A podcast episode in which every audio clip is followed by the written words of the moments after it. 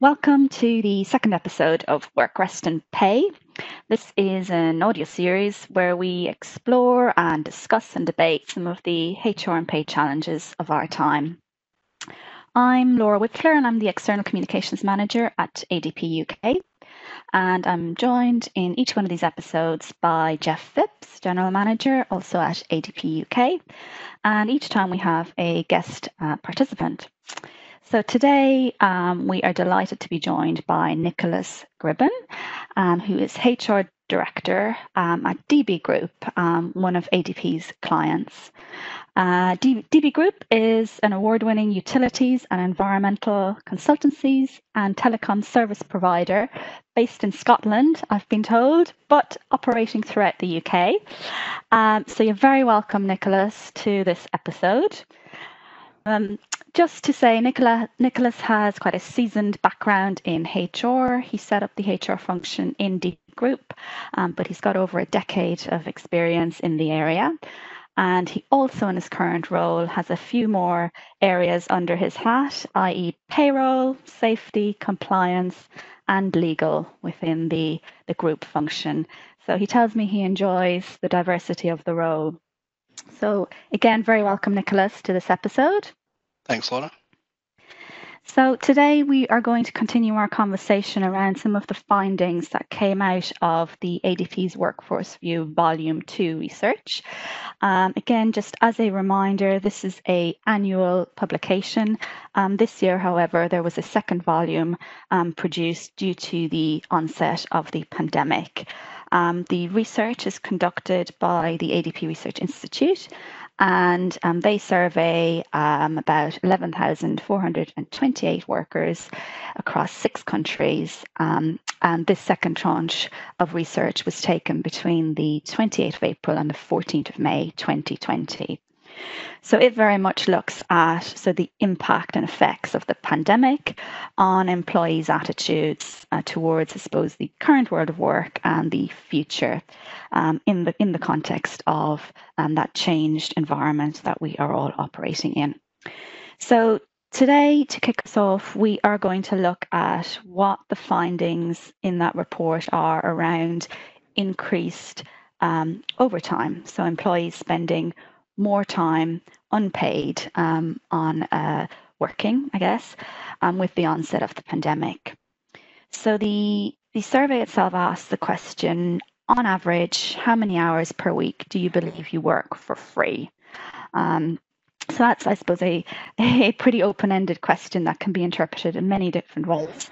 But in the in the context of um, the onset of COVID nineteen and the pandemic, um, the findings um, that came out were that, um, in fact, the unpaid overtime work uh, work had increased on average by an hour. So for the for that average, that's six increase from six to seven hours a week. Um, I suppose the, the other part to that is that the research highlighted um, that about a fifth of the workers that were surveyed um, were now saying that they worked 11 or more hours um, for no extra pay each week. So that was quite a, I suppose, an uplift um, and an uplift definitely since the onset of the pandemic. So previously it had been 15%. Um, of workers saying that they were working 11 hours or more. So I guess the findings are not surprising in many ways. Um, there could be many, many reasons, um, but I suppose in the context of um, the the world we find ourselves in, there could be um, aspects of sort of demonstrating worth. There could be aspects of not being able to switch off, as we've all been, or many of us have been working sort of from home.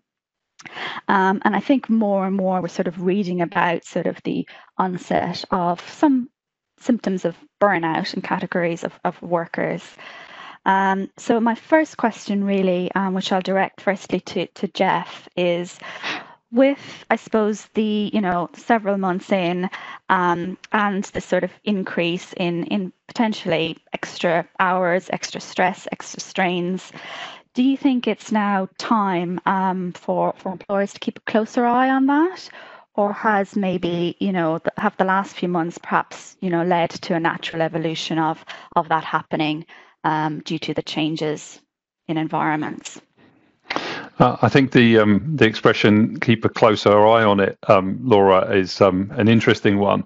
Um, there've been um, one of the things that's clearly thrown up some challenges here is that for many of us, we've moved. Um, we've not just had to deal with a pandemic, but we've we've also massively changed the way that we're working. So, you know, I think it's around forty percent of people in the UK that are um, working from home um, that would have been office based um, beforehand. And we have, although the, there are um, some of those offices are starting to reopen now, there's still huge numbers of people that are are working from home, and that was done at, at short notice without um, a great deal of time to to fully prepare for that.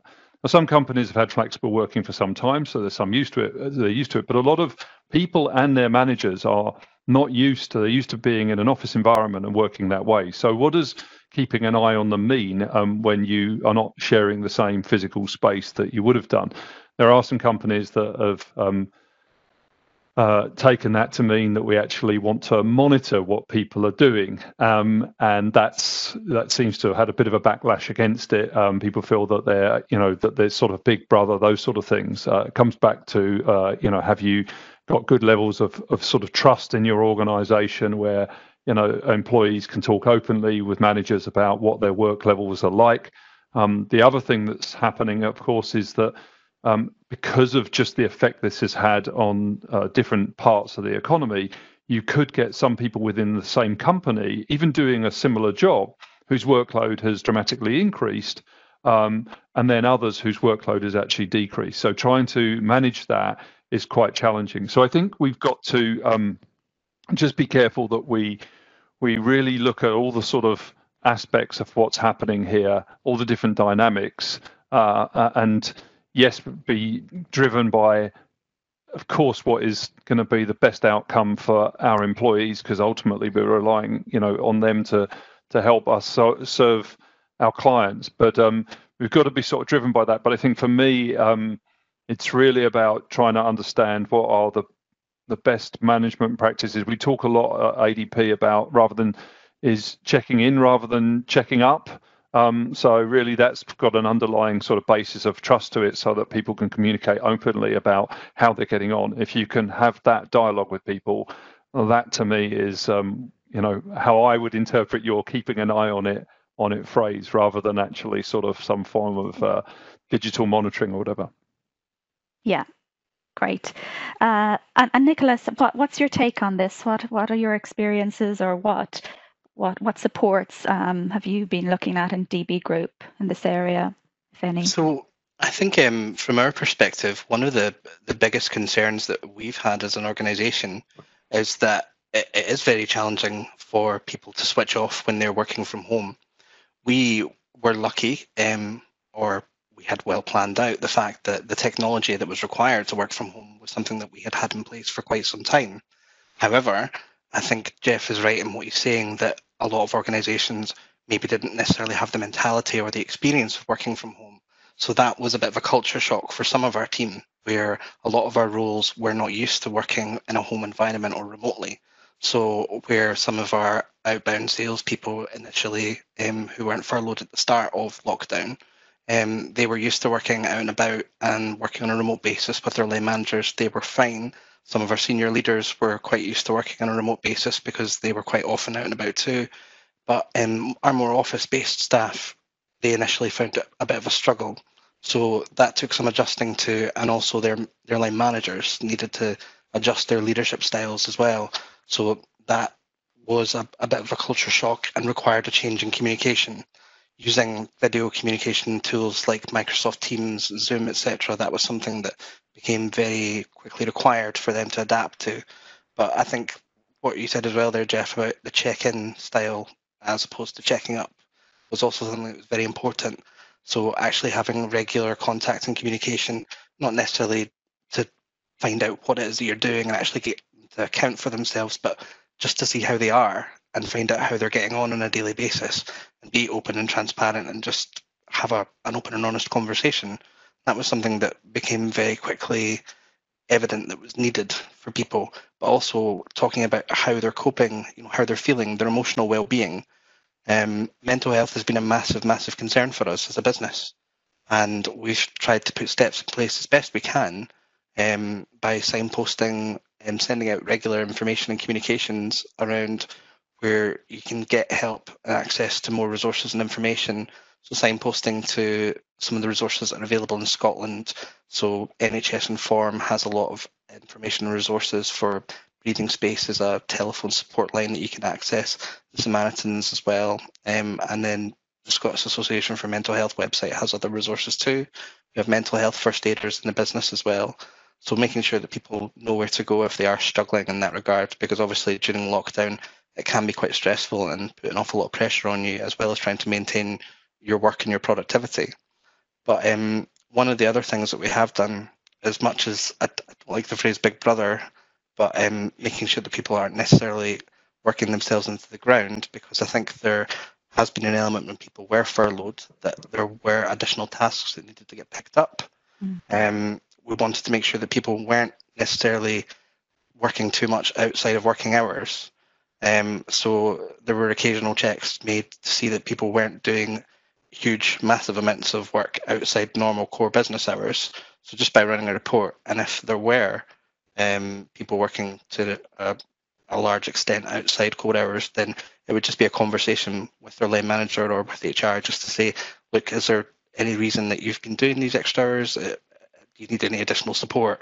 Not coming down on them and you know interrogating them about it, but just finding out what was going on and if they needed additional support. So not trying to go in with the, the big brother viewpoint. And everybody knows that, that that that system's in place as well because of the technology that we use. So it's just taking that supportive tact, making sure that we're there to look after them and try and help them as best we can. Right. And is that something you were doing sort of at the beginning or you routinely do? I suppose, you know, we're sort of in a in a strange place at the moment where we don't know, you know, sort of economic uncertainties and uncertainties around second waves and things. So there might be sort of pressure back on um, the latter part of the year. So do you do you envisage sort of continuing with with that? Certainly, mo- mild moderate um, monitoring, I guess, of of how checking in. the support, the support of checking, and certainly the maintaining a well-being checks to make sure that people aren't overdoing it because there's no point in people working themselves into the ground because all you will end up is that that burnout scenario we yeah. need to make sure that we have a, a, happy and healthy workforce and i commend anybody that is dedicated and committed and really wants to do the job and do it well but I, I don't want any of our people to be in a place where they feel like they need to work until 12 o'clock at night or anything like that. That's just that's not what we want. We we want people to be able to come and do their their their contracted hours. Maybe occasionally they have to do an extra half an hour here and there, but you know we want people to be able to do their job in the time that they're given to do it. Yeah. Is there anything you would add to, to that? well, I, I, I, think actually the only thing I'd add there is uh, I I think um, I want people to be able to do their jobs in in the sort of time, but also we also have to recognise that for many of them that they're also trying to juggle other things as well. So I think flexibility needs to be a, a part of that as well. So. Um, you know, we've got to try and figure out. You know, we've got a number of people that are, you know, also trying to, you know, uh, you know, homeschool young children. Maybe they've got um, elderly relatives that are looking after a whole range of different circumstances. So, um, we have to really try to make sure that they um, that that we're signaling strongly that we understand that and that we um, want to support that as best as we can and try and find a balance through that. So I think so flexibility is the only thing that that I would add in into that. Yeah, sure. It's part of a more holistic, I suppose, approach um, to it. Uh, okay, so then I suppose moving moving on slightly to that big brother type scenario, so legislating in the area. So we've had, um, I suppose, the working time directive, I think, is it 30 years now? So it's been around for a while. Um, but the European Court of Justice um, did come out with with a, a, ruling around basically EU member states having to keep accurate records, um, I suppose, within a system, a more formalised way um, of, of, recording employees' hours. Now, it's not something that has sort of come into into force or has sort of transcended into um, into working um, a working model on the ground at the moment. Um, and I suppose we know that with the transition period um, the UK may may take a very different road um, next year.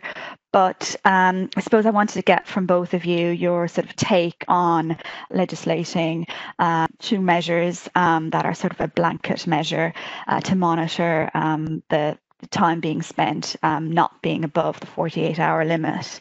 What, Jeff, do you make of that? I can sense perhaps you wouldn't be in favour of that from what you said. I think you, I think you know what I like to do is to start by saying what problem I'm I trying to solve.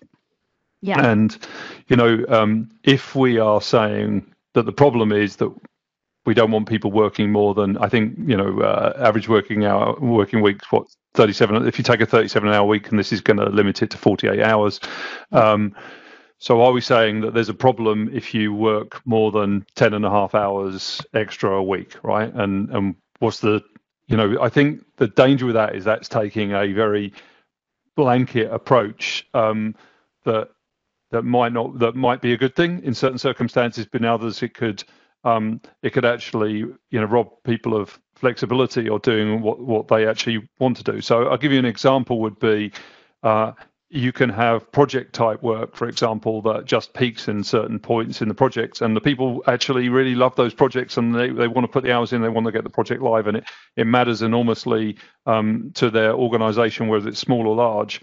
Um, I can certainly remember talking to a software firm recently, and they said, you know, when we've got to get a software release out, we have to make that, or we don't make payroll, right? So, you know, it, it's it's creating, uh, you know, for some of those organizations, it could be creating a a pressure which is un is unhelpful and really not and I question what it's actually solving if it's just going to be uh, short you know, relatively short periods of time but others of course um, then it could it could absolutely protect people from um, from you know in a sense I think you know people being asked to work too long is, a form of um, could, could be seen as a form of abuse, quite frankly. So I, am worried that it's, you know, you set, use the term sort of blanket approach. I think that good companies look after their employees. They know that they are, you know, this kind of often used phrase of they're their greatest asset, but they genu- genuinely are, and they know that they've got to look after those employees or they're going to lose them. And so, I think it's you know, in, intelligent adults will figure that out and figure out what the right term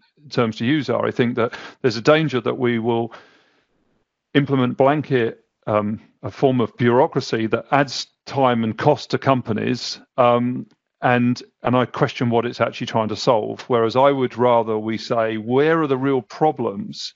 You know, you know, we've got things like we've had tachometers on lorries for for for a long, long time now because we don't want the risk that when we're driving along in our car, that the lorry driver behind us has been at the wheel for 14 hours, right? So there are there's health and safety that we need to look at here. So where are the roles that we this is going to cause a real problem, uh, you know, real health and safety risk. Um, and back to Nicholas's point about you know mental wellness, where is it? We we know that people actually are quite good at, at short bursts of extra effort. Um, they often do do well on that. What they are not good at doing is actually sustained periods of time where they're working, you know, really, really long hours over a sustained. That's really bad for their mental well-being. So, um, I just think it's, you know, it's important that we don't just have a one size fits all approach to how we solve this. We're clear on what we're trying to solve and we figure out how to have the right solutions for the right problems. Okay, Nicholas, what's what's your take on on this particular aspect? Do you know, um, I tend to agree with you there, Jeff, on majority of those points. The one thing I would say is um, the the fact that the European Court of Justice has obviously made this ruling. The UK will have to make their own legislation off the back of that. They're still kind of treading water with it as it stands just now. They've not made any particular recommendations. And then at the end of the transition period, they, they will then have to make their own mind up as to where we go from there.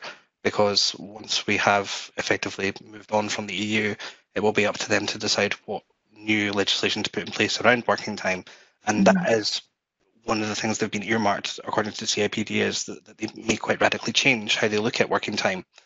Um, the one thing I would say is I agree in the sense that yes, sustained short bursts of working additional time, yeah, but we can do that quite well. Um, it's the sustained periods of uh, working excessively that can be a problem. Yep. I think we're, we're okay at, at doing that. My biggest concern is where we we have this jigsaw puzzle of working time where we don't necessarily manage holidays correctly is where I have an issue with it. When right. we don't let people have holidays or where we don't ensure that people take their holidays properly, I agree and I acknowledge that there's a responsibility on the employee and the employer together though. And I see it all too often where people get towards the end of their holiday year and their annual leave isn't taken properly and either there's no carryover rule in, in place for the additional entitlement um, and they don't manage to take it all. And there's just that level of suffering that's there and there's a health and safety component there as well. So i think that there needs to be that element that's very important that goes in with the, the actual working hours per week. Um, and i think there is it's incumbent on the employer to make sure that annual leave is being taken properly and that there, there isn't sustained periods of people working to a fairly ridiculous extent week in week out but it's, it's how you manage that sensibly without taking yeah. the, the, the, big brother approach. It's a challenge, but I think it comes from a, a, a culture um, from the top down, and you need to set the right example. And I, I will put my hands up and say that occasionally I've been guilty of this in the past myself. Um, you know, going into a business to set up an HR function from scratch on your own at the start, it, can be a challenge. You've got a lot to do, and you know, the, the, you you do you you think, goodness me, there's you literally have everything to do from the, from the beginning, the ground up. So um, I I probably did a bit more than I should have at the beginning, but I'm now learning that by doing that, it sends the wrong message to everybody else, and I can't then challenge somebody by saying, "Look, you've, you've not taken your annual leave here." You know, uh, how how are your team going to look at that? And then they turn around and say, "Well, how much annual leave did you take last year?" So it, it does. It, it needs to be a mm-hmm. culture that is set by the leadership of a business and then that needs to cascade throughout. So I, I have a, I have a um, my personal experience on that was just um, I, I, I, I I think it's you're conditioned by your experiences, and um, I have uh, a big chunk of my career, you know, worked pretty long hours, and some of that was I don't know. I'm, I, I hesitate to use the word sort of macho, but it's sort of almost a case of, you know, how much stamina did you have, you know, show that you've got the endurance to sort of do the extra hours or whatever a lot, a lot, for big parts of my career. And I, I made a point, um, you know, in the last few years of actually leaving early on a on a Friday so that I could get back and, and see my kids um, and my wife as well. Um, but um, that, yeah, better get that in, you know, yeah. um, just in case she listens. Um, but um, I made a point of doing that. But actually, I, I sort of described it um, as being like a walk of shame. And I admitted it to my team that I never felt comfortable leaving at like, and it, we're talking about walking out the office at four o'clock on a Friday when, you know, I'm typically in, let's just say, you know, a couple of hours before a lot of people and often working longer and traveling and things like that. So I had no reason to be guilty. And yet there was still a feeling of guilt that, you know, people were judging me um, because I was sort of leaving while they were still working. And that sort of, I really, and I think I certainly, you know, we're not in the office anymore, but, um, but I struggled with that, um, uh, you know, that discomfort of that. But there was, against that, there was a feeling of, to, to your point, I, I needed to show that this was okay, and I needed to be quite vocal about the fact that hey, I've done a long week, so I'm going to leave a little bit earlier, um, so that I can get some time with my family that I maybe missed out on on the rest of the week. But um, I'm not going to pretend it's um, it's, it's it's a comfort thing. It's crazy though that you you you you have that feeling, and I I um I made a point of starting to take my lunch, my full hour for lunch, um probably at the start of 2018, and I actually live across the road from the office, and so I went home for my lunch every day. I went home for my, my hour lunch and then came back, and it felt mm. it, it felt alien and it felt strange to to actually leave the office, walk across the road, and people eventually asked me about it. They were like, "What, what are you doing? you, you never." you never well a you never normally take your full lunch, and b you never normally go, go away or go home for lunch. And I'm like, well, I am now. I, mean, it's you have to laugh because a, a, year later, you know, nobody's saying it's it, yeah. None of us are finding it odd to have lunch at home, right? So no, um, no. How, how the world has moved on in that time, but yeah. But it's, it's, it's, it's a strange scenario where you feel that you have to justify it to yourself and to others in some sort of vocal or, um, you know, just it's a it's a very odd situation where you have to justify it to anybody. To be honest, um, when but I think we've um, so hard. I think we've got to move. It's really interesting that this whole discussion is based on time and hours. and um, and yeah, I, I would say that actually we've got to move away from that, and then you get into presenteeism is a big part of this, right? So, mm. you know, I think actually what what really we should be asking ourselves is a couple of things. One is we should be sort of saying, okay, what we should be having more value-based conversations, and you know, to me, it should be about what's the value that people are bringing to the business, and that should be our sort of focus rather than the number of hours. Because let's face it, people could be sitting at a desk but being quite unproductive. The second thing that, um, just coming back to the the time directive, if our problem is that people are working unpaid overtime then you know surely the one of the questions you'll be asking is why are they having to spend more time than we've contracted them to to get the job done? So is that a training issue? Is that a technology issue? Those to me should be i, I worry that some of this legislation um, is actually almost kind of pointing us in the wrong direction where we continue to obsess on you know hours rather than actual sort of value creation and how we can help people to be more productive it's really insightful from you both. Thank you. Um, I suppose finally, um, we're sort of nearly at time, but just wanted to um, acknowledge, um, I suppose, the, the payroll professions, professionals, um, given that I suppose you know we're we're in that industry um, at this time. I suppose the the fact that you know payroll professionals were quite early on deemed to be sort of key workers and had quite a lot to deal with in terms of the JRS and the the second tranches of FFS or whatever all the acronyms are that have come out of that period of, of sort of anxiety where there was lots of complexities that needed to be added into um, uh, running payroll and keeping Britain paid.